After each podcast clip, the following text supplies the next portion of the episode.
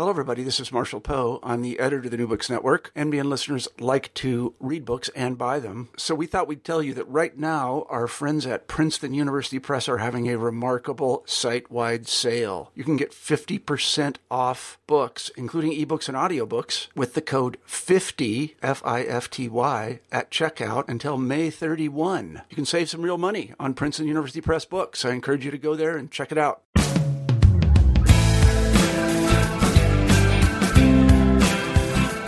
Welcome back to New Books in American Studies. I am the co-host of the channel, Lillian Barger. Today I have with me Daniel Geary, the Mark Pigott Associate Professor in U.S. History at Trinity College, Dublin. His book, Beyond Civil Rights, The Moynihan Report and Its Legacy, published by the University of Pennsylvania.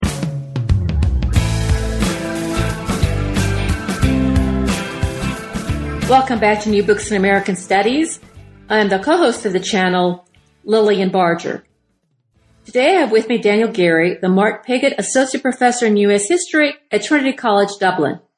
His book, Beyond Civil Rights, The Moynihan Report and Its Legacy, published by the University of Pennsylvania Press, is the topic of this show.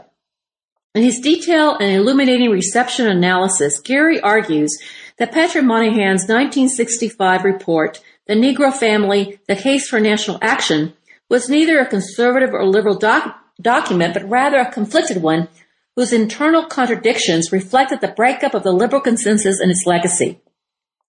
The ambiguities of the report allowed multiple interpretations from both the left and the right and marked the emergence of neoconservatism.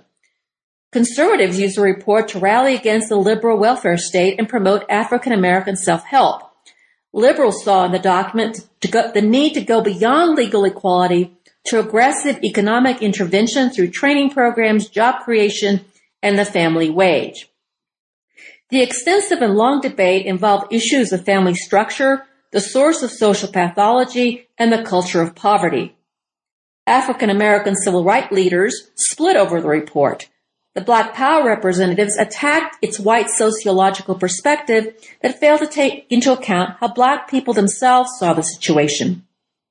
Black feminists protested the portrayal of black women as domineering matriarchs and the male breadwinner model. By the time of the Nixon administration, fatigue over the debates had Moynihan arguing for benign neglect rather than national action, believing in an unfolding of progress evident in the black middle classes. After 50 years, the reverberations for the Moynihan Report continue as Americans wrestle with the relationship between race, and economic inequality and the unfinished business of social equality that moves beyond civil rights. Here's my conversation with Daniel Geary. Now let me introduce you to the author, Daniel Geary. I have the pleasure of having Dan with me today in person. Welcome to the show, Dan. Oh, it's wonderful to be here. Thank you for joining me in discussing your book, which is a very interesting, I think, very interesting book. It brings out many salient issues that are really still in play today, and especially in the late 20th century. So before we get into the book, tell us about yourself, your background, and how you came to write Beyond Civil Rights.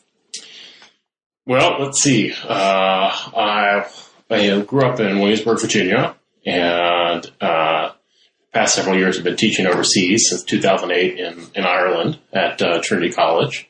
And this is uh, Beyond Civil Rights, my second book. Um, it wasn't the book I thought I was writing uh, at the time. I thought I was writing a larger book about the history of sociological ideas in public policy. I was going to take span the whole 20th century, even as well, it's the late 19th century. And uh, while researching one of those chapters was going to be on the Moynihan Report, when I got into the archives of the Library of Congress, this is maybe 2008, uh, I found just a uh, tremendous wealth of materials, uh, not just detailing Moynihan's views, but the responses to him. Um, and I realized that even though lots of people had written about this report, that there was a whole story that really hadn't been told. Um, and that, that's really how I came to write it. And then I guess also thinking about the 50th anniversary coming out this year, 2015, uh, realizing that there would be some discussion, you know, around the report and a, a good time to sort of assess its, uh, to assess its, its, both its origins and its legacy. So tell us something about Moynihan. Who was he? Well, Moynihan, uh, you know, he, when he writes the report in 1965, I mean, so he's Irish American or uh, Irish German American, uh, Catholic.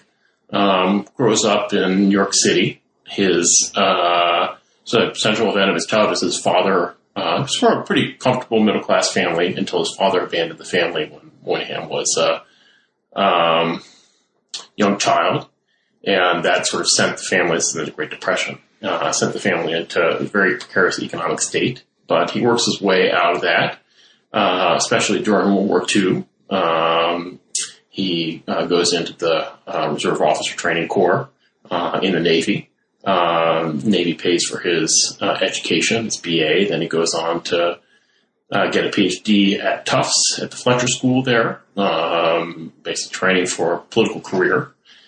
And was active in New York politics uh, and is then hired into the Kennedy administration of the Department of Labor. And eventually, by the time he writes the report, he's uh, assistant secretary of uh, of labor. But he's not, even though he did have a degree in political science. You know, he's he's someone who has an academic background and a political background. But interestingly, one thing he doesn't really have. Uh, we'll probably get to his writing beyond the melting pot, but one thing he doesn't really have, and he writes the, uh, when, at least when he's in early 1960s, is any expertise on on the issues of race. Okay, so when he goes into writing this uh, report, he's looking, he's looking strictly at economics. Is he an economist or not? What he's political scientist is his okay. background. Yeah. So, what is your argument, major argument about this report, the Moynihan report, and what he did and what he was trying to do? Well, so the Moynihan report, uh, it's officially called the, the, Negro Family, the Case for National Action. Um, this is a 1965 report by the Department of Labor that Moynihan writes more or less on his own initiative, uh, hoping to attract the attention of some policymakers in the in the Johnson administration, which he, he does, in fact. Um, and I'm not sure that there's, you know, that you can say there's any single clear intention that Moynihan had. I mean, so he didn't really intend for it to be published. Did he write it as sort of a a career move, like to show his superiors what he knew, what he had gathered? So yeah, that- I think it's a, it's an internal memo. Um, uh, as I say, you know, no one told him to write. He decided to write on his own. Uh, he had uh, picked up, you know, certain ideas. Um, partly from writing this book, Beyond the Melting Pot with Nathan Glazer in 1963. I think it's very important for, from one hand, that's a book about New York City ethnic and racial groups. Um, sort of exposes Moynihan to um, some of the issues facing African Americans. Also, this is a period in the mid 1960s where people like Moynihan, who maybe had not very much personal experience with African Americans, very little training dealing with African American issues, you know, this is the, the sort of the heart of the civil rights movement. You know, he realizes this is a, a major a major policy issue that the Johnson administration has is how it's going to respond to the civil rights movement. Uh, pass the Civil Rights Act, but uh, you know there are broader issues that the civil rights movement is putting on the table in terms of full equality, especially economic equality. And Moynihan thinks he's got a, a perspective on that that would be useful to uh, officials in the Johnson administration. Okay, one thing I want to uh, focus in on first is really his ideas, what yeah. he thought, and then we'll talk about the reception. Okay, great. Of the of the book or what became a book. Yeah. So he had he wanted to uh, he wanted to overlook race is one of the things that you talk. He wanted to really talk about class. Yeah. But in doing that, if he was going to talk about class, he zeroed in on black underclass and didn't seem to be. Did he deal with at all in his report about the white underclass?